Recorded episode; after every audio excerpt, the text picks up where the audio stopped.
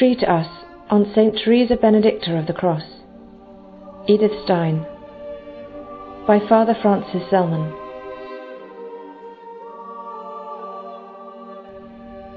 Edith Stein, now known as St. Teresa Benedicta of the Cross from her name as a Carmelite nun, was born into a Jewish family in Breslau in Silesia, now Wrocław in Poland, in 1891.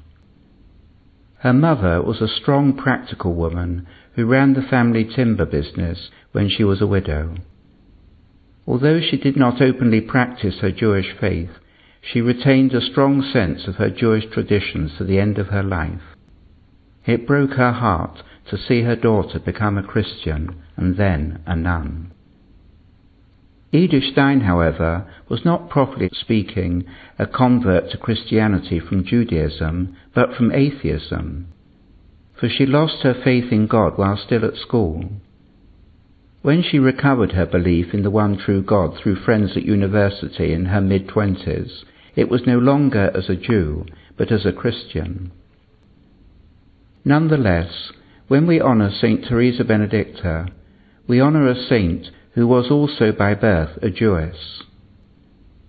We are reminded by her that, as Jesus says in the Gospel of St. John, salvation comes from the Jews.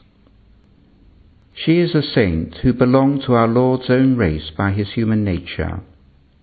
We are also reminded that the highest honour of our race was a Jewess, namely Mary, the Mother of God. Saint Teresa Benedicta was born on the Day of the Atonement. When she saw her end coming, she wanted to offer her life in sacrifice for the conversion of her Jewish people. St. Paul, a Hebrew of Hebrews, tells us that the conversion of the chosen race to their Saviour will precede the end of the world. The first reading prescribed for the feast day of St. Teresa Benedicta is the prayer of Queen Esther for the salvation of her people from the Babylonians in the book of Esther, chapter 4. Through her studies at the University of Göttingen, Edith Stein was set on a course to become a brilliant philosopher. Her career was interrupted by the First World War, during which she tirelessly worked as a nurse, caring for the sick and wounded in hospital in Breslau. When she returned to philosophy, she began to be influenced by some Christian friends, notably Roman Ingarden, a philosopher, and Hedwig Conrad Martius, who remained a Lutheran although she was St. Teresa Benedicta's godmother at her baptism. Although Edith Stein, as she still was then, became intellectually convinced of the truth of the Catholic faith, what moved her to become a Catholic was the example of the serenity of a friend in accepting the death of her young husband. One night, when she was guarding the house for some friends, she found a copy of St. Teresa of Avila's Life of Herself on the bookshelves. She took it down and read it right through that night. In it, St. Teresa talks about the truth that underlies all truth. Edith Stein wanted to possess what St. Teresa of Avila had. Thus, Edith Stein's conversion to Catholicism was at the same time her vocation to be a Carmelite. She was baptized in the year 1922, aged 31, but it was not until 11 years later in 1933, at the age of 42, that she entered the Carmelite order in Cologne. As she felt herself being drawn to Christian faith, Edith Stein had already begun to distance herself from Edmund Husserl, the professor of philosophy in Freiburg in Breisgau, for whom she worked as an assistant. And so to give up a promising career as an academic philosopher. When she became a Catholic, she went to live with the Dominican sisters at St. Magdalena's convent in Speyer. There she taught in the school for ten years and became well known throughout Germany for her writings and lectures promoting the position and education of women in advance of her time. She also spent several hours each day praying on her knees in the sisters' chapel. Her love of prayer led her not to join the Dominican order, but the Carmelites. We remember how she had already been influenced by the works of St. Teresa of Avila. When she entered the Carmelite order, after a painful departure from her aged mother in 1933, she left all her academic achievements behind so completely that members of her community were unaware that she was a distinguished writer. The year she entered was the beginning of a dark time for Germany, with the rise of the National Socialist Party under the leadership of Hitler and the first warning signs of the persecution of the Jews.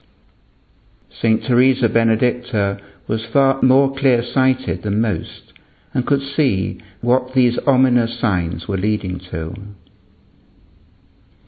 After a time, her superiors asked St. Teresa Benedicta of the Cross to continue her writing. This time, in the form of a commentary and summary of the works of St. John of the Cross, which she called The Science of the Cross. St. John of the Cross tells us that the highest wisdom is to meditate on the mysteries of Christ, and we only reach this wisdom by entering into suffering. Thus, we see that St. Teresa Benedicta gave up her pursuit of human wisdom in the form of philosophy for the sake of gaining divine wisdom. She lost her life as an academic in order to find it hidden in the cross. In 1938, her community thought it would be safer for St. Teresa Benedicta to leave Cologne and find refuge in a Carmelite convent at Echt in Holland. This brought her only temporary safety, for the Nazis rapidly overran Holland also. Her new community negotiated with a Carmelite convent in Switzerland to take her, but St. Teresa Benedicta would not accept the offer because the convent could not also take her sister Rosa, who had also become a Catholic and a Carmelite, as an extern sister. When the Gestapo called in the early hours one morning in 1942 at the convent for Edith Stein, she turned to her sister Rosa and said, Let us go for our people. After a stop at West Westerbrook, she was transported with Sister Rosa by train in cattle trucks to Auschwitz, where they were gassed on arrival, and offered their lives as a sacrifice for their people, the Jews. Let us not forget her sister Rosa, who suffered the same fate and is surely a martyr in heaven like her. She had only been a Carmelite nun for nine years. It is fitting that St. Teresa Benedicta, whose own life crosses so many of the destiny and suffering of many men and women in 20th century Europe, is also one of the three women patronesses of Europe. In contrast with the atheist existentialist philosophers like Heidegger and Sartre, who influenced so many minds in the 20th century, she did not live in anxiety, but in hope. Our one hope is the cross and the resurrection. Let us hope that one day St. Teresa Benedicta will also be declared a doctor of the Church